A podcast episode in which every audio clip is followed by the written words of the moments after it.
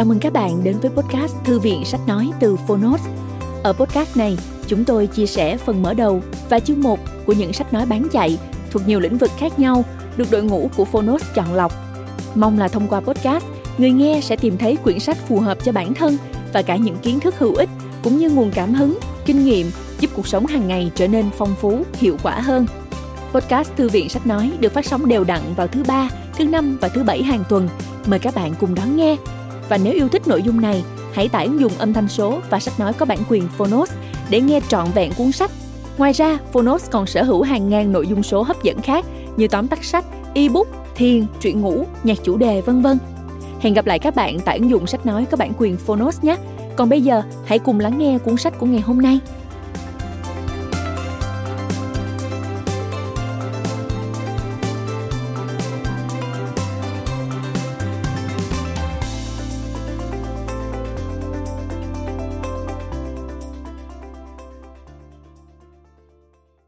Bạn đang nghe từ Phonos.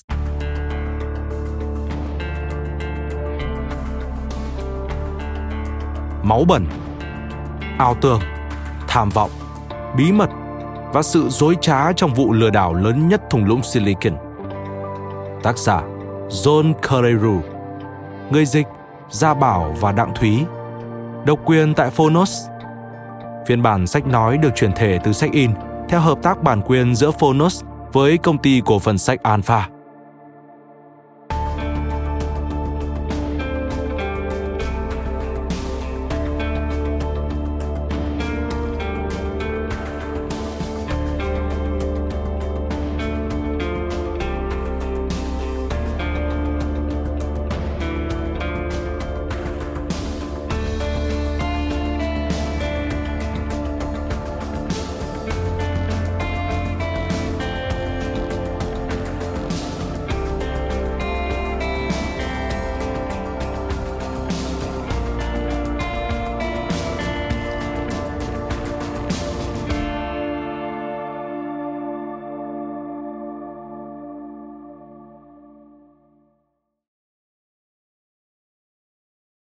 Khởi nghiệp công nghệ cần nhanh nhưng không vội.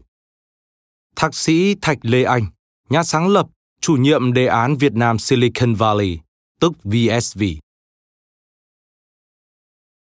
Thời gian gần đây, các startup về công nghệ đang trở thành một phong trào đáng chú ý và thu hút được giới đầu tư trong và ngoài nước. Cộng đồng khởi nghiệp công nghệ tại Việt Nam dồn dập đón những thông tin đầy hứng khởi, nhưng vẫn còn đó nhiều khó khăn cần phải vượt qua. Bài toán đặt ra cho họ là làm sao để hòa mình vào dòng chảy khởi nghiệp của thế giới đủ nhanh để không bị tụt hậu, đồng thời tạo những dấu ấn riêng mang tên Việt Nam, trong khi có đến 90% doanh nghiệp Việt Nam là doanh nghiệp nhỏ và vừa. Bí quyết duy nhất là học hỏi và không ngừng rút kinh nghiệm. Nói về vấn đề này, chúng ta có thể học hỏi được gì từ thung lũng Silicon, trung tâm công nghệ cao toàn cầu, cái nôi của đổi mới sáng tạo và truyền thông xã hội, từ lâu đã trở thành thánh địa đối với những người ôm mộng thay đổi thế giới, đồng thời là hình mẫu trung tâm khởi nghiệp để các quốc gia khác học tập theo. Với mong muốn mang đến cho độc giả trong nước một góc nhìn độc đáo, chân thực và thực tế nhất có thể về muôn mặt đời sống ở thung lũng Silicon, để thấu hiểu và kêu gọi thành công vốn đầu tư từ thung lũng cho startup của mình, hay để rút ra những bài học hữu ích cho phát triển doanh nghiệp. Alpha Books và VSV đã tuyển chọn và xin trân trọng giới thiệu bộ sách Khởi nghiệp công nghệ gồm 3 cuốn. 1. Giải mã bí ẩn thung lũng Silicon. Cuốn sách cung cấp cái nhìn của người trong cuộc, vén tấm màn dài ảo những điều huyễn hoặc về thung lũng Silicon, bao gồm cả những khía cạnh vi tế mà chỉ những người từng lăn lộn ở đây mới nhìn ra. Cuốn sách bao gồm hàng chục cuộc phỏng vấn với các doanh nhân, chuyên gia, nhà đầu tư mạo hiểm, giúp chúng ta hiểu rõ hơn về những cách làm tốt nhất nhằm xây dựng và phát triển doanh nghiệp, cùng những nguyên tắc cần xây dựng và hoặc phá bỏ để tạo đà bứt phá, đưa doanh nghiệp vươn tầm quốc tế. Nếu không thể đến thung lũng Silicon để mục sở thị không khí khởi nghiệp sôi sục ở đây, bạn hoàn toàn có thể đọc cuốn sách này để có cái nhìn sơ qua về mảnh đất được mệnh danh là thánh địa khởi nghiệp này. 2. Máu bẩn Cuốn sách viết về ảo tưởng, tham vọng, bí mật và sự dối trá trong vụ lừa đảo lớn nhất thung lũng Silicon lời cảnh tình cho cả các doanh nhân đầy hoài bão và lý tưởng lẫn các nhà đầu tư lão làng. Cuốn sách viết về Theranos, một công ty khởi nghiệp từng được cả thế giới công nghệ ngưỡng mộ với công bố về một phát minh mang tính đột phá, hứa hẹn làm thay đổi cả bộ mặt ngành y tế. Elizabeth Holmes, nhà sáng lập tuổi trẻ tài cao của công ty này, từng được ví là Steve Jobs của giới nữ doanh nhân, là người từng góp mặt trong danh sách các tỷ phú trẻ nhất nước Mỹ. Nhưng đằng sau tất cả ánh hào quang đó là tham vọng, ảo tưởng và cả một lời nói dối vĩ đại. Máu bẩn kể lại hành trình của Theranos từ đỉnh cao danh vọng trở thành cú sốc điếng người cho thùng lũng Silicon nói riêng và giới công nghệ, đầu tư, khởi nghiệp thế giới nói chung. 3. Paul Allen, người hùng ý tưởng. Cuốn sách sẽ là động lực thúc đẩy những doanh nhân khởi nghiệp kiên trì với con đường mình đã chọn. Vẫn biết là trông gai và tỷ lệ thành công thấp, nhưng nếu đam mê, thành công sẽ luôn mỉm cười với họ như cuốn sách này chỉ ra. Cuốn sách chia sẻ về hành trình khởi nghiệp của Paul Allen, nhà đồng sáng lập đế chế Microsoft từ những năm 20 tuổi, một trong những người có tầm ảnh hưởng nhất thế giới do tạp chí Time bình chọn năm 2007 và 2008, dù phát hiện mình bị ung thư. Đây cũng là động lực để ông khẩn trương bắt tay vào viết cuốn hồi ký nhằm chia sẻ những chuyến phiêu lưu và hoài bão trong đời mình. Qua cuốn hồi ký, người đọc sẽ có được cái nhìn sâu sắc hơn về Bill Gates, người đồng sự, đối tác và cũng là người anh em thân thiết của Allen. Ông đã thể hiện tầm nhìn vượt thời đại trong lĩnh vực công nghệ, khát khao được cống hiến những điều tốt đẹp cho đời, cũng như những chăn trở cùng lời khuyên dành cho thế hệ tương lai. Bộ sách xứng đáng là những ấn phẩm nên đọc dành cho giới startup nói chung và những người đang có ý định khởi nghiệp, phần nào có thể giúp họ gia tăng tỷ lệ thành công hơn và quan trọng là có một hành trình khởi nghiệp bớt trông gai hơn. Trân trọng giới thiệu. Lời tựa của tác giả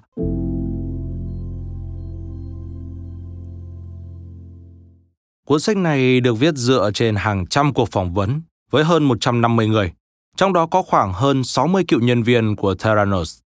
Hầu hết các nhân vật cả nam và nữ xuất hiện trong sách đều dùng tên thật, nhưng cũng có một vài người yêu cầu tôi không tiết lộ danh tính của họ vì sợ công ty sẽ trả thù, sợ bị liên lụy vào cuộc điều tra hình sự mà Bộ Tư pháp đang tiến hành, hay đơn giản là họ chỉ muốn bảo vệ sự riêng tư của mình với mong muốn cung cấp cho độc giả những thông tin hoàn chỉnh và chi tiết nhất, tôi đã đồng ý gọi họ bằng biệt danh.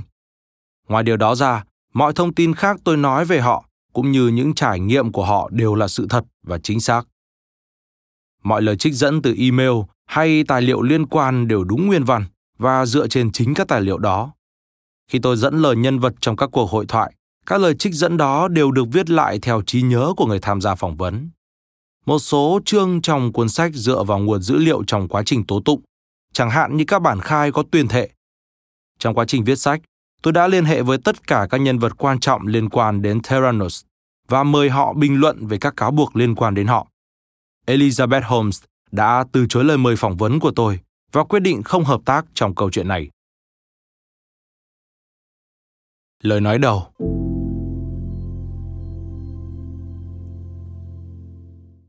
ngày 17 tháng 11 năm 2006.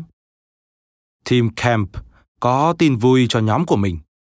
Vị cựu lãnh đạo của IBM này hiện đang phụ trách mảng tin sinh học tại Theranos, một công ty khởi nghiệp sở hữu một hệ thống xét nghiệm máu tân tiến. Họ vừa hoàn thành buổi trình diễn trực tiếp lớn đầu tiên cho một hãng dược phẩm. Elizabeth Holmes, nhà sáng lập 20 tuổi của Theranos, đáp chuyến bay tới Thụy Sĩ để chứng minh các khả năng của hệ thống này trước các lãnh đạo của Novartis, tập đoàn dược khổng lồ của châu Âu. Camp viết trong email gửi cho nhóm 15 người của ông. Elizabeth gọi cho tôi sáng nay. Cô ấy cảm ơn và báo rằng mọi chuyện đã diễn ra hoàn hảo. Cô ấy nhắn tôi chuyển lời cảm ơn tới mọi người. Ngoài ra còn nói thêm rằng Novartis bị ấn tượng đến mức đề nghị chúng ta làm đề xuất và ngỏ ý muốn lập dự án đầu tư chúng ta đã làm được những gì chúng ta cần phải làm. Đây là thời điểm trọng đại đối với Terranos, Công ty khởi nghiệp 3 năm tuổi này đã phát triển từ một ý tưởng đầy tham vọng mà Elizabeth từng ôm ấp trong phòng ký túc xá trường Stanford trở thành một sản phẩm thực thụ, thu hút được sự quan tâm của một tập đoàn đa quốc gia khổng lồ. Thông tin về thành công của buổi trình diễn được truyền lên tầng 2 của tòa nhà, nơi làm việc của bà lãnh đạo cấp cao. Một trong số đó là giám đốc tài chính Henry Mosley, gia nhập Theranos 8 tháng trước, từ tháng 3 năm 2006. Với lối ăn mặc lôi thôi, cặp mắt xanh sắc sảo và tính tình thoải mái. Đây là một nhân vật kỳ cựu trong thế giới công nghệ ở thung lũng Silicon. Mosley lớn lên ở quận Columbia, thành phố Washington. Và sau khi hoàn thành chương trình MBA tại Đại học Utah, ông chuyển đến California vào cuối những năm 1970, rồi ở lại đây cho tới nay. Công việc đầu tiên của ông là tại công ty sản xuất chip Intel, một trong những nhà tiên phong của thung lũng. Tiếp đó, ông chuyển sang lãnh đạo hai phòng tài chính của bốn hãng công nghệ khác nhau, đưa hai công ty trong số đó lên sàn chứng khoán. Theranos không phải là sân khấu trình diễn tài năng đầu tiên của ông. Điều thu hút Mosley đến với Terranos là những nhân vật tài năng và dày dạn kinh nghiệm xung quanh Elizabeth. Tuy còn trẻ nhưng cô đã quy tụ được quanh mình một gian siêu sao đáng nể. Chủ tịch hội đồng giám đốc của cô là Donald L. Lucas, nhà đầu tư mạo hiểm, người đỡ đầu cho doanh nhân tỷ phú trong lĩnh vực phần mềm Larry Ellison và giúp ông này đưa Oracle lên sàn chứng khoán vào giữa những năm 1980. Cả Lucas và Ellison đều đã rót tiền túi đầu tư vào Theranos. Một thành viên đình đám khác trong hội đồng quản trị là Channing Robertson, phó hiệu trưởng trường kỹ thuật Stanford. Robertson là một trong những ngôi sao ở đây.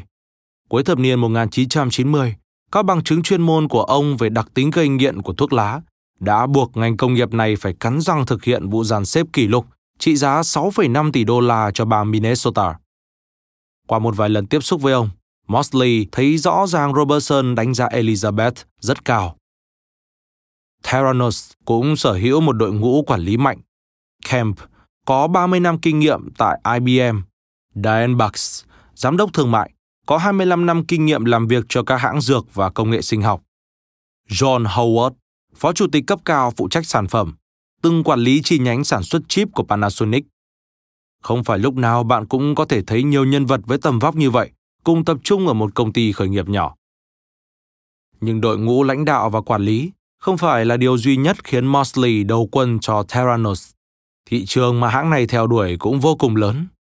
Mỗi năm, các công ty dược chi ra hàng chục tỷ đô la cho các thử nghiệm lâm sàng để kiểm nghiệm các loại thuốc mới. Nếu Theranos có thể chứng tỏ được rằng họ là một đối tác không thể thiếu đối với các công ty đó và nắm được một phần nhỏ trong khoản chi phí khổng lồ kia, họ sẽ vô cùng thành công. Elizabeth yêu cầu ông lập dự báo tài chính để trình bày trước các nhà đầu tư. Cô không ưng bản dự báo đầu tiên, nên ông phải điều chỉnh tăng lên. Tuy không thực sự thoải mái với số liệu mới, nhưng ông cho rằng chúng vẫn nằm trong mức khả thi nếu công ty hoạt động tốt. Bên cạnh đó, giới đầu tư mạo hiểm đều biết rằng các nhà sáng lập công ty khởi nghiệp thường thổi phồng các số liệu dự báo. Đó là một phần của cuộc trời. Các nhà đầu tư thậm chí còn dành riêng cho nó một cái tên, dự báo kiểu gậy khúc côn cầu. Đây là biểu đồ chỉ mức doanh thu dậm chân tại chỗ trong một vài năm, sau đó tăng vọt theo đường thẳng đứng một cách thần kỳ. Điều duy nhất mà Mosley băn khoăn là ông chưa dám chắc mình đã hiểu được hoàn toàn cách hoạt động của công nghệ Theranos. Khi các nhà đầu tư tiềm năng đến, ông đưa họ đến gặp Sean Broy, nhà đồng sáng lập của Theranos. Shawnee có bằng tiến sĩ ngành kỹ sư hóa chất. Anh và Elizabeth từng làm việc cùng nhau trong phòng thí nghiệm nghiên cứu của Robertson ở Stanford. Trong những lần như vậy, Shawnee thường trích một vài giọt máu ở ngón tay rồi cho vào một hộp nhựa màu trắng có kích cỡ bằng thẻ tín dụng. Hộp chứa này lại được đưa vào một chiếc hộp khác hình chữ nhật, to bằng máy nướng bánh mì, gọi là đầu đọc. Đầu đọc sẽ trích xuất tín hiệu dữ liệu thu được từ hộp chứa và truyền bằng mạng không dây đến một máy chủ để phân tích, rồi trả về kết quả. Đó là nguyên lý hoạt động của hệ thống. Khi trình diễn hệ thống trước các nhà đầu tư, Shonak thường cho họ xem một màn hình máy tính hiển thị hình ảnh máu chảy qua hộp chứa đi vào đầu đọc. Mosley không thực sự nắm được cơ chế vật lý hay hóa học của quá trình này. Nhưng đó không phải là việc của ông. Ông phụ trách mảng tài chính. Chỉ cần hệ thống hiển thị kết quả là ông hài lòng. Và lúc nào nó cũng cho ra kết quả. Vài ngày sau đó, Elizabeth từ Thụy Sĩ trở về. Nhìn gương mặt lúc nào cũng rạng rỡ của cô, Mosley càng thêm vững dạ tin rằng chuyến đi đã kết thúc tốt đẹp. Nhưng đó không phải là chuyện bất bình thường. Elizabeth vốn luôn vui vẻ. Cô có tinh thần lạc quan vô hạn của một doanh nhân. Trong các email gửi cho nhân viên, khi nói về sứ mệnh của Theranos, cô thích dùng cụm từ phi thường. Với chữ phi, in nghiêng kèm dấu gạch nối để nhấn mạnh. Điều đó hơi quá, nhưng dường như cô rất chân thành. Và Mosley biết rằng truyền lửa là công việc của các nhà sáng lập thành công ở thung lũng Silicon. Không ai có thể thay đổi thế giới bằng thái độ hoài nghi, yếm thế cả. Mặc dù vậy, điều khác thường nằm ở chỗ, những đồng nghiệp tham gia chuyến đi cùng Elizabeth lại không tỏ ra hào hứng như cô. Một vài người còn lộ rõ vẻ xuống tinh thần. Phải chăng chú cún cưng của ai đó vừa bị xe tông? Mosley nửa đua nửa thật băn khoăn. Ông đi xuống tầng dưới để tìm Shonak. Tầng 1 là nơi làm việc của phần lớn trong số 60 nhân viên của công ty, được bố trí chỗ ngồi theo từng khoang. Nếu có vấn đề gì đó mà ông chưa được thông báo, thì chắc chắn Shonak sẽ là người biết. Ban đầu, Shonak nhân mực nói không biết gì cả. Nhưng Mosley linh cảm được anh đang cố che giấu điều gì đó nên gặng hỏi. Dần dần Sonak bớt dè dặt hơn và tiết lộ rằng Theranos 1.0, tên do Elizabeth đặt cho hệ thống xét nghiệm máu, không phải lúc nào cũng hoạt động tốt. Thực ra, đó là một trò may rủi. Sonak nói, có lúc nó trả kết quả, có lúc lại không. Đây là một tin mới mẻ đối với Mosley. Ông vẫn nghĩ hệ thống này đáng tin cậy. Chẳng phải lần nào các nhà đầu tư đến xem nó cũng có vẻ đều chạy tốt hay sao? Tất nhiên phải có lý do giải thích cho việc nó luôn có vẻ chạy tốt. Shonak nói. Hình ảnh máu chảy qua hộp chứa đổ vào các ống nhỏ trên màn hình máy tính là có thật. Nhưng không ai dám chắc liệu có kết quả trả về hay không. Vì vậy họ đã ghi lại kết quả từ một lần hệ thống này chạy tốt, rồi dùng nó để chiếu cho các nhà đầu tư xem vào cuối mỗi buổi trình diễn. Mosley sừng sốt. Ông cứ nghĩ kết quả được trình diễn trực tiếp từ máu bên trong hộp chứa. Dĩ nhiên, đó là điều mà họ khẳng định trước các nhà đầu tư do ông đưa đến. Nhưng những gì mà Shonak vừa miêu tả lại nghe giống một trò lừa đảo hơn. Có thể tỏ ra lạc quan và tham vọng trước các nhà đầu tư, nhưng luôn có ranh giới mà bạn không được phép vượt qua. Và điều này, theo như Mosley nhìn nhận, đã vượt qua cái ranh giới ấy. Vậy chính xác là điều gì đã xảy ra với Novartis? Mosley không thể có câu trả lời thẳng thắn và trung thực từ bất kỳ ai. Nhưng qua đây ông ngờ rằng họ cũng vận dụng chiều lập lờ đánh lận con đen tương tự. Và ông đã đúng. Một trong hai đầu đọc mà Elizabeth mang đến Thụy Sĩ không hoạt động. Các nhân viên đi cùng đã phải thức suốt đêm để sửa nhưng không được. Để che giấu sự cố này trong buổi trình diễn sáng hôm sau, nhóm của Team Camp ở California đã gửi sang một kết quả giả. Chiều hôm đó theo lịch, Mosley có buổi họp báo giao ban hàng tuần với Elizabeth. Ngay khi bước vào phòng, ông Sực nhận ra sức lôi cuốn của cô. Ô cô toát lên sự già dặn của một người lớn tuổi hơn nhiều. Cô đã luyện tập để cặp mắt xanh to tròn, có thể nhìn người đối diện một cách chăm chú không hề chớp mắt, khiến bạn cảm thấy mình là trung tâm của thế giới. Gần như một thuật thôi miên, giọng nói của cô càng làm tăng hiệu ứng mê hoặc. Cô nói bằng giọng nam trung với độ trầm bất thường. Mosley quyết định để cuộc họp diễn ra bình thường trước khi nêu ra những băn khoăn của mình. Theranos vừa chốt vòng gọi vốn thứ ba. Xét dưới bất kỳ góc độ nào, đó cũng là một thành công vang dội. Họ đã nhận thêm 32 triệu đô la từ các nhà đầu tư, bổ sung vào 15 triệu đô la trong hai vòng gọi vốn ban đầu. Nhưng ấn tượng nhất là con số định giá mới của công ty, 165 triệu đô la.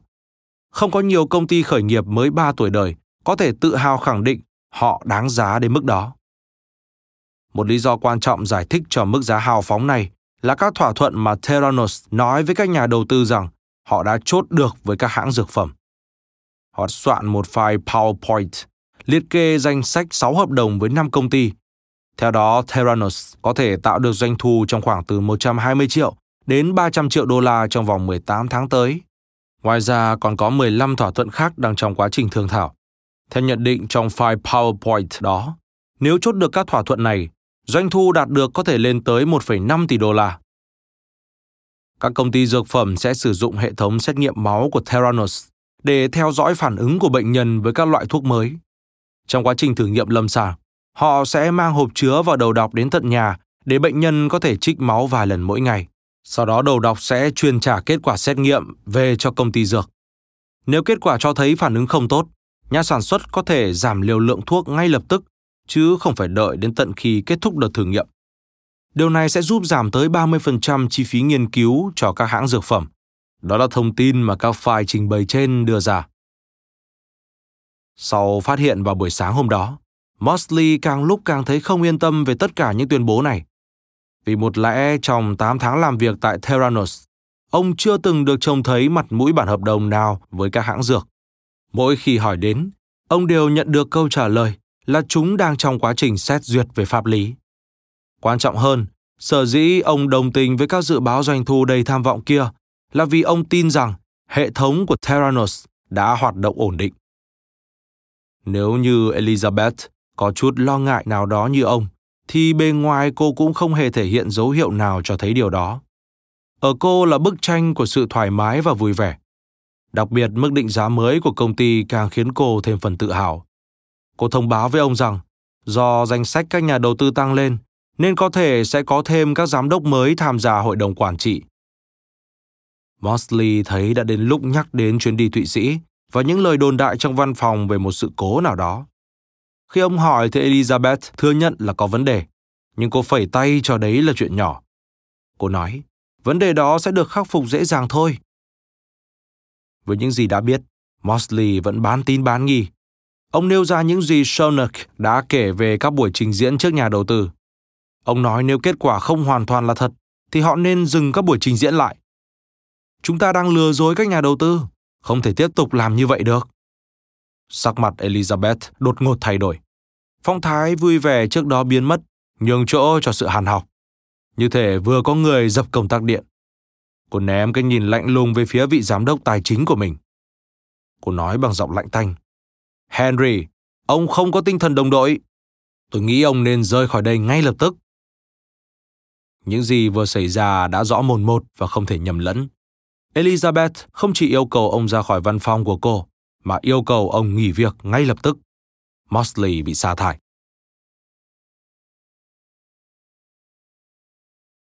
Chương 1. Một cuộc đời có mục đích.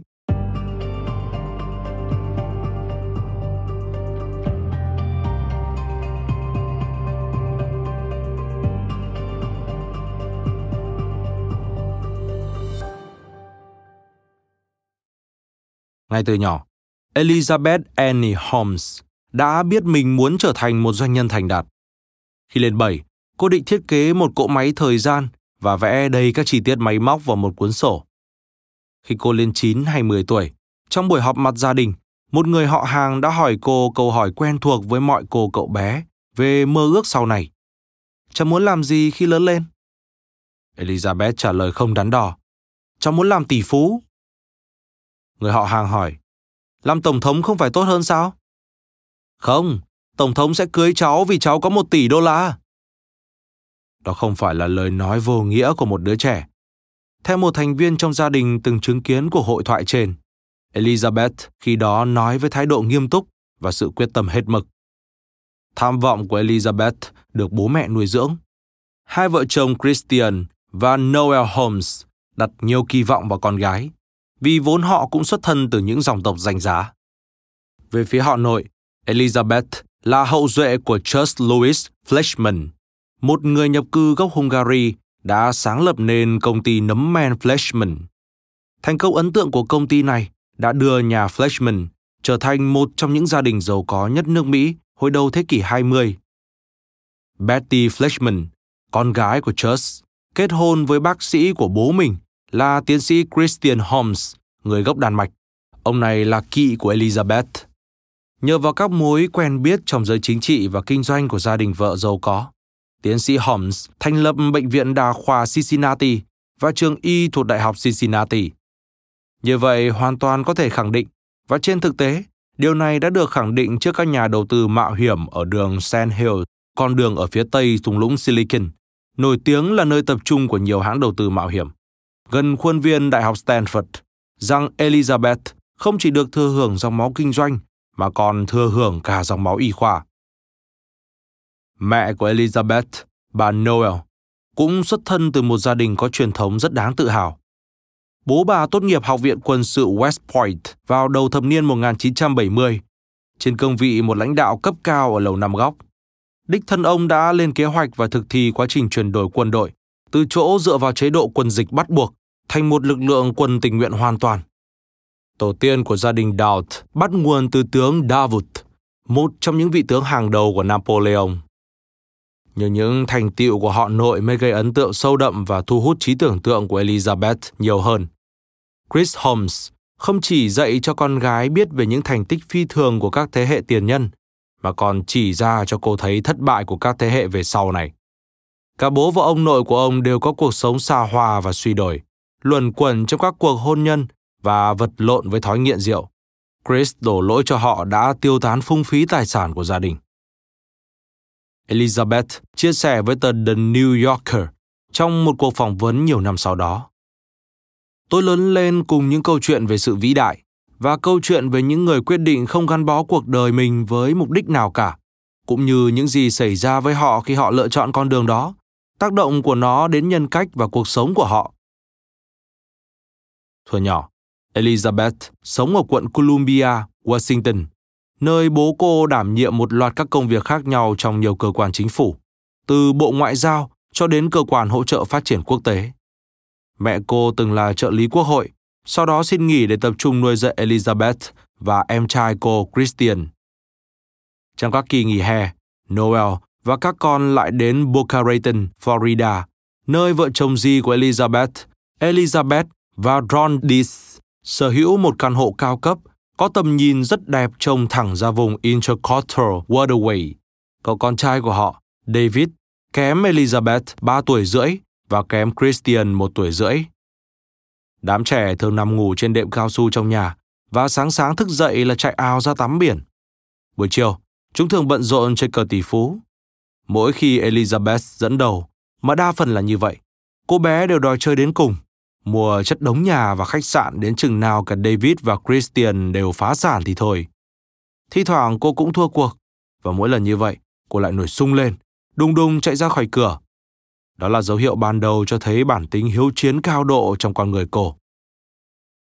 Ở trường cấp 3, Elizabeth không phải là cô gái được nhiều người yêu mến. Lúc này bố cô đã chuyển gia đình đến sống ở Houston để nhận một công việc mới trong tập đoàn Tenneco. Hai chị em Elizabeth học ở trường Thánh John, ngôi trường tư danh giá nhất Houston. Elizabeth phải tẩy màu tóc để cho hợp với vóc dáng cao gầy guộc và cặp mắt xanh to tròn của mình. Ngoài ra, cô còn phải vật lộn với chứng rối loạn ăn uống. Suốt năm lớp 11, Elizabeth chỉ biết cắm cúi học. Cô thường thức ôn bài tới tận khuya và bài kiểm tra nào cũng được điểm A. Đó là sự khởi đầu cho lối sống sau này của cô, làm việc miệt mài và ngủ ít. Ngoài kết quả xuất sắc trong học tập, cô cũng cố gắng mở rộng giao du và hẹn hò với con trai một vị bác sĩ chỉnh hình đáng kính ở Houston. Họ đã cùng bay tới New York để đón chào thiên niên kỷ mới tại quảng trường thời đại. Khi kỳ tuyển sinh đại học đến gần, Elizabeth chỉ để mắt tới Stanford. Đó là sự lựa chọn hiển nhiên đối với một học sinh giỏi, đam mê khoa học và máy tính và mang trong mình ước mơ trở thành doanh nhân. Từ một trường đại học nhỏ về nông nghiệp do nhà tài phiệt trong ngành đường sắt, Leland Stanford thành lập vào cuối thế kỷ 19. Stanford đã trở nên gắn bó mật thiết với thung lũng Silicon. Sự bùng nổ của Internet khi đó đang ở thời kỳ sôi động nhất với một số tên tuổi sáng giá nhất của trào lưu này như Yahoo đã ra đời ở Stanford. Khi Elizabeth bước sang năm thứ tư, hai nghiên cứu sinh tiến sĩ ở Stanford đang bắt đầu thu hút sự chú ý với một công ty khởi nghiệp nhỏ mang tên Google. Elizabeth vốn đã biết khá nhiều về Stanford. Trong giai đoạn cuối thập niên 1980, đầu 1990, gia đình cô từng sống ở Woodside, California, chỉ cách đại học Stanford vài cây số. Ngày đó cô hay chơi với cô bạn hàng xóm tên là Jesse Draper. Bố của Jesse là Tim Draper, nhà đầu tư mạo hiểm thế hệ thứ ba, lúc này đang trên đà trở thành một trong những nhà đầu tư thành công nhất và các công ty khởi nghiệp ở thung lũng Silicon. Elizabeth còn có một mối liên hệ khác với Stanford, đó là tiếng Trung Quốc. Do từng sang Trung Quốc công tác nhiều lần, bố cô đã quyết định cho con học tiếng quan thoại Vợ chồng ông thuê người đến dạy kèm cho hai con học tại nhà riêng ở Houston vào các sáng thứ bảy. Năm lớp 11, phần trình bày của Elizabeth đã giúp cô giành được một suất tham gia chương trình học tiếng quan thoại mùa hè của Stanford. Đây vốn là chương trình chỉ dành cho sinh viên đại học, nhưng cách ăn nói trôi chảy của cô đã gây ấn tượng với vị giám đốc chương trình đến mức ông xét đặc cách cho cô. Năm tuần học đầu tiên diễn ra tại Đại học Stanford ở Palo Alto, bốn tuần tiếp theo ở Bắc Kinh. Mùa xuân năm 2002, Elizabeth được nhận vào Stanford theo diện chương trình học bổng của Tổng thống, một giải thưởng dành cho học sinh xuất sắc cùng khoản tiền thưởng 3.000 đô la để cô có thể tự do lựa chọn ngành học yêu thích. Bố cô đã khắc sâu trong tâm trí cô ý nghĩ rằng cần phải sống một cuộc đời có mục đích. Trong sự nghiệm phục sự công ích của mình, Chris Holmes từng quản lý nhiều chương trình nhân đạo như chương trình di tản bằng thuyền từ cảng Marios vào năm 1980 nhằm hỗ trợ hơn 100.000 người Cuba và Haiti di cư sang Mỹ. Trong nhà ông treo nhiều bức ảnh chụp cảnh ông tham gia cứu nạn ở các nước có chiến tranh.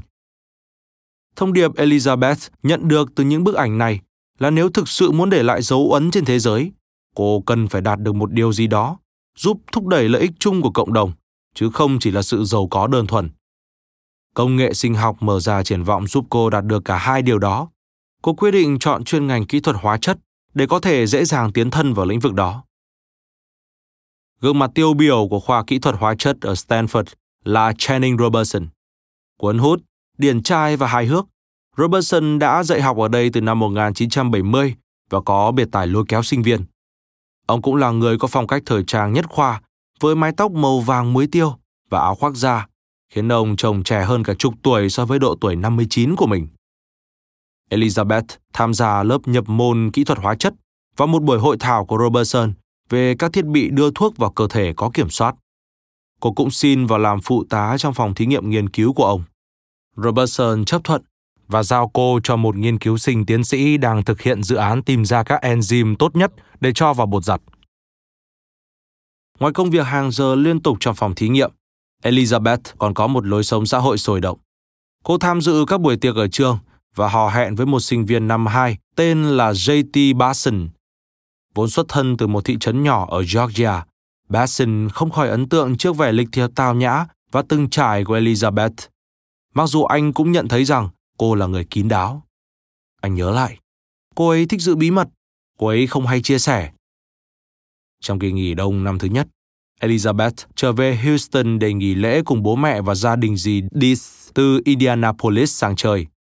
Tuy mới vào đại học được vài tháng, nhưng cô đã nhen nhóm ý định bỏ học. Trong bữa tối Giáng sinh, bố cô gấp một chiếc máy bay bằng giấy ghi chữ tiến sĩ ở cánh, rồi phi về phía cô đang ngồi. Theo lời kể của một thành viên gia đình có mặt trong bữa ăn hôm đó, Elizabeth đã phản ứng rất thẳng thừng và dứt khoát. Không đâu thưa bố, con không thích lấy bằng tiến sĩ đâu, con muốn kiếm tiền. Một xuân năm đó, một hôm cô đột ngột xuất hiện trước cửa phòng ký túc xá của Basson và thông báo rằng cô không thể tiếp tục hẹn hò với anh được nữa vì cô đang chuẩn bị thành lập công ty nên sẽ phải dành trọn thời gian cho nó. Vốn chưa từng bị đá bao giờ, Besson tuy sừng sốt nhưng cũng bớt cay đắng phần nào trước lý do khác thường mà cô đưa ra. Nhưng Elizabeth chỉ thực sự bỏ học ở Stanford vào mùa thu năm tiếp theo sau khi hoàn thành kỳ thực tập mùa hè ở Viện Nghiên cứu hệ gen của Singapore. Trước đó, vào đầu năm 2003, châu Á điêu đứng vì sự tấn công của một dịch bệnh chưa từng được biết tới, gọi là hội chứng suy hô hấp cấp hay SARS. Elizabeth đã dành cả mùa hè đó để xét nghiệm các mẫu bệnh phẩm thu được bằng các phương pháp lạc hậu như xi lanh và que lấy dịch mũi. Từ trải nghiệm này, cô hạ quyết tâm tìm ra một phương pháp tốt hơn. Khi trở về nhà ở Houston, cô ngồi ly trước máy tính 5 ngày liền, chỉ ngủ khoảng 1 hoặc 2 tiếng mỗi đêm và ăn đồ do mẹ đưa vào. Dựa trên những công nghệ mới mà cô đã học được từ khóa thực tập và trong các buổi học của thầy Robertson, cô viết đơn đăng ký bảo hộ sáng chế cho miếng dán ở cánh tay, có thể đồng thời chẩn đoán các triệu chứng và điều trị luôn trên bệnh nhân. Elizabeth tranh thủ ngủ bù trong xe trong khi được mẹ chở từ Texas đến California để bắt đầu năm học thứ hai. Vừa đặt chân tới trường, cô đã khoe bằng sáng chế của mình với thầy Robertson và Sonak Roy, nghiên cứu sinh tiến sĩ mà cô đang hỗ trợ trong phòng thí nghiệm của Robertson. Trong lời khai trước tòa nhiều năm sau đó, Robertson kể lại rằng ông đã rất ấn tượng trước thiên tài sáng tạo của cô. Cô ấy có khả năng tiếp nhận và tổng hợp các dữ liệu khoa học, kỹ thuật và công nghệ theo những cách mà tôi chưa từng nghĩ tới. Ông cũng ấn tượng trước nhiệt huyết và lòng quyết tâm đi theo ý tưởng của mình đến cùng của cô. Ông nói. Trong số hàng nghìn sinh viên mà tôi từng tiếp xúc khi đó, tôi chưa thấy ai như vậy. Tôi đã khích lệ cô ấy bỏ học để theo đuổi ước mơ của mình. Sonak thì có vẻ hoài nghi hơn. Sinh ra và lớn lên trong một gia đình nhập cư người Ấn Độ ở Chicago, xa lạ với những ồn ào phô trương ở thung lũng Silicon. Sonak tự đánh giá bản thân là người thực dụng và thực tế. Trong mắt anh, ý tưởng của Elizabeth có vẻ hơi xa vời. Nhưng rồi anh cũng bị cuốn theo sự nhiệt tình của Robertson và mê mải với ý tưởng thành lập một công ty khởi nghiệp. Trong khi Elizabeth chuẩn bị giấy tờ để mở công ty, thì Shonak hoàn tất nốt kỳ học cuối để nhận bằng tiến sĩ. Tháng 5 năm 2004, anh tham gia công ty khởi nghiệp của Elizabeth với tư cách là nhân viên đầu tiên và được trao cổ phần thiểu số. Về phần Robertson, ông gia nhập hội đồng quản trị của công ty với tư cách cố vấn. Trong mấy tháng đầu tiên, Elizabeth và Shonak thuê một văn phòng nhỏ ở Burlingame, sau đó tìm được một chỗ khác rộng rãi hơn. Nhưng vị trí mới cũng không có chút gì hấp dẫn. Tuy địa chỉ chính thức vẫn ghi thành phố Menlo Park, nhưng nó lại nằm trong một khu công nghiệp trải sỏi gập ghềnh ở rìa đông Palo Alto, nơi các vụ nổ súng vẫn diễn ra như cầm bữa. Một hôm, Elizabeth đến văn phòng với những mảnh kính vỡ còn vương trên tóc. Có người đã bắn vào xe của cô và làm vỡ kính phía lái xe. Viên đạn chỉ cách đầu cô vài chục cm. Elizabeth đặt tên công ty là Real Time Kills, chữa bệnh thời gian thực. Nhưng trong các phiếu trả lương đầu tiên, do lỗi đánh máy mà tên công ty bị viết nhầm thành Real Time Curses, tức lời nguyền thời gian thực. Về sau, cô đổi tên thành Theranos, từ ghép kết hợp giữa hai từ therapy, tức liệu pháp, và diagnosis, tức chẩn đoán. Để tạo nguồn tài chính cho công ty, Elizabeth tận dụng các mối quan hệ quen biết của gia đình. Cô thuyết phục Tim Draper, bố của người bạn thuở nhỏ kiêm hàng xóm cũ Jesse Draper, đầu tư một triệu đô la. Dòng họ Draper có ảnh hưởng rất lớn và điều đó đã giúp Elizabeth tạo dựng uy tín. Ông của Tim là người sáng lập hãng đầu tư mạo hiểm đầu tiên ở thung lũng Silicon vào cuối thập niên 1950 và công ty riêng của Tim, DFJ, thì nổi tiếng với những khoản đầu tư ban đầu hấp dẫn vào các công ty như dịch vụ thư điện tử Hotmail. Một mối quan hệ khác của gia đình mà Elizabeth đã khai thác để nhận về một khoản đầu tư lớn là Victor Palmieri, chuyên gia cải tổ doanh nghiệp đã về hưu, đồng thời là một người bạn lâu năm của bố cô. Hai người gặp nhau vào cuối những năm 1970, dưới thời của Tổng thống Carter, khi Chris Holmes đang làm việc cho Bộ Ngoại giao và Palmieri là đại sứ chuyên trách các vấn đề về tị nạn. Elizabeth gây ấn tượng với Draper và Palmieri bằng nhiệt huyết và tầm nhìn của cô về việc vận dụng các nguyên tắc của công nghệ nano và công nghệ vi mô vào lĩnh vực chẩn đoán. Trong một tài liệu 26 trang dùng để thuyết phục các nhà đầu tư, cô miêu tả về miếng dán có thể lấy máu không đau qua da bằng vi kim gọi là Therapatch. Therapatch chứa một hệ thống vi cảm biến có thể phân tích máu và ra quyết định kiểm soát quá trình về lượng thuốc cần phải đưa vào cơ thể bệnh nhân. Nó cũng truyền kết quả qua mạng không dây tới bác sĩ phụ trách. Tài liệu trên trình bày một đồ thị màu, miêu tả miếng dán và các hợp phần của nó. Không phải ai cũng tin vào màn quảng cáo đó. Một buổi sáng tháng 7 năm 2004, Elizabeth gặp MedVenture Associates, một hãng đầu tư mạo hiểm chuyên về công nghệ y tế ngồi đối diện năm cộng sự của MedVenture trong phòng họp. Cô ăn nói trôi chảy và sử dụng những ngôn từ đao to búa lớn để nói về tiềm năng thay đổi nhân loại của công nghệ mà cô đang giới thiệu. Nhưng khi họ hỏi chi tiết hơn về hệ thống vi cảm biến và điểm khác biệt của nó so với hệ thống tương tự đã được một công ty tên là Abazis phát triển và đưa ra thị trường, cô đỏ bừng mặt và cuộc họp trở nên căng thẳng. Không thể trả lời các câu hỏi kỹ thuật sát sao của họ, cô đứng lên sau khoảng một giờ trình bày và ra về trong tâm trạng bực bội. Madventure Associates không phải là hãng đầu tư mạo hiểm duy nhất từ chối cô sinh viên bỏ học mới 19 tuổi này. Nhưng điều đó không ngăn cản Elizabeth gọi được số vốn lên tới tổng cộng gần 6 triệu đô la vào cuối năm 2004 từ các nhà đầu tư khác nhau. Ngoài Trapper và Palmieri, cô còn nhận được nguồn hỗ trợ từ nhà đầu tư mạo hiểm cao tuổi John Bryan và Stephen L. Fenberg, nhà đầu tư bất động sản đồng thời là thành viên trong hội đồng quản trị của Trung tâm ung thư MD Anderson ở Houston. Cô cũng thuyết phục được một sinh viên cùng trường Stanford tên là Michael Chang. Gia đình anh sở hữu một công ty trị giá nhiều tỷ đô la, chuyên phân phối các sản phẩm công nghệ cao ở Đài Loan. Một số thành viên trong đại gia đình Holmes, trong đó có cả em gái của Noel Holmes là Elizabeth Dis cũng góp vốn vào đây. Trong khi nguồn tiền đổ về, Shonek cũng dần dần nhận ra rằng miếng rán nhỏ có thể làm được những việc như Elizabeth mong muốn gần như là chuyện viễn tưởng. Nó có thể khả thi về mặt lý thuyết, giống như sự khả thi về mặt lý thuyết của việc tổ chức những chuyến bay có người lái lên sao hỏa. Nhưng những điều oái oăm lại chỉ nằm ở phần chi tiết thực hiện. Nhằm tăng tính khả thi cho ý tưởng miếng dán, họ đã rút gọn bớt các chức năng xuống, chỉ còn chức năng chuẩn đoán. Nhưng ngay cả như vậy thì đó vẫn là một thách thức không tưởng. Rốt cuộc, họ loại bỏ ý tưởng miếng dán và chuyển sang nghiên cứu thiết bị cầm tay, giống các thiết bị dùng để theo dõi lượng glucose trong máu ở các bệnh nhân tiểu đường. Elizabeth muốn thiết bị của Theranos có kích thước nhỏ gọn như vậy, nhưng phải đo được nhiều chất trong máu hơn, chứ không chỉ dừng lại ở việc đo lượng đường. Vì thế chiếc máy sẽ trở nên phức tạp và do đó cồng kềnh hơn. Để dung hòa hai yêu cầu trên, họ xây dựng một hệ thống gồm hộp chứa và đầu đọc, kết hợp giữa hai lĩnh vực kênh dẫn vi lưu và hóa sinh. Bệnh nhân sẽ trích đầu ngón tay mình để lấy một lượng máu nhỏ cho vào hộp chứa có kích cỡ bằng chiếc thẻ tín dụng dày. Hộp chứa sẽ được đặt vào một chiếc máy lớn hơn, gọi là đầu đọc. Các ống bơm trong đầu đọc sẽ đẩy máu chảy qua hệ thống rãnh nhỏ trong hộp chứa, đi vào những ống nhỏ phủ các chất protein, gọi là kháng thể. Trên đường tới các ống đó, một đầu lọc sẽ tách các thành phần chính trong máu, tức hồng cầu và bạch cầu ra khỏi huyết tương và chỉ cho phép huyết tương đi qua. Khi huyết tương tiếp xúc với kháng thể, một phản ứng hóa học sẽ xảy ra và tạo ra một tín hiệu để đầu đọc có thể đọc và diễn dịch lại thành kết quả.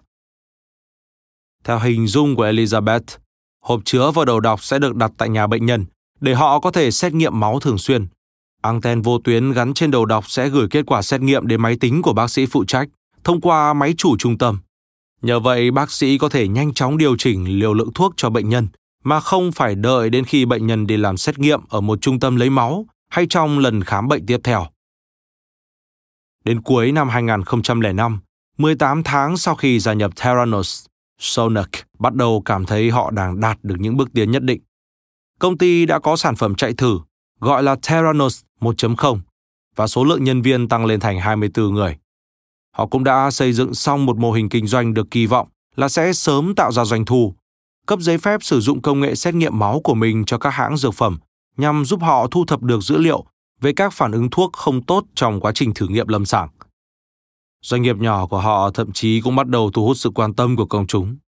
Vào ngày Giáng sinh, Elizabeth gửi email cho nhân viên với tiêu đề Nghỉ lễ thật vui vẻ. Trong đó cô ghi đường dẫn tới một cuộc phỏng vấn mà cô vừa thực hiện với tạp chí công nghệ Red Herring. Email kết thúc bằng câu Và hãy cùng chúc mừng công ty khởi nghiệp nổi tiếng nhất thung lũng. Cảm ơn các bạn đã lắng nghe podcast Thư viện Sách Nói. Podcast này được sản xuất bởi Phonos, ứng dụng sách nói có bản quyền và âm thanh số dành cho người Việt. Hẹn gặp lại ở những tập tiếp theo.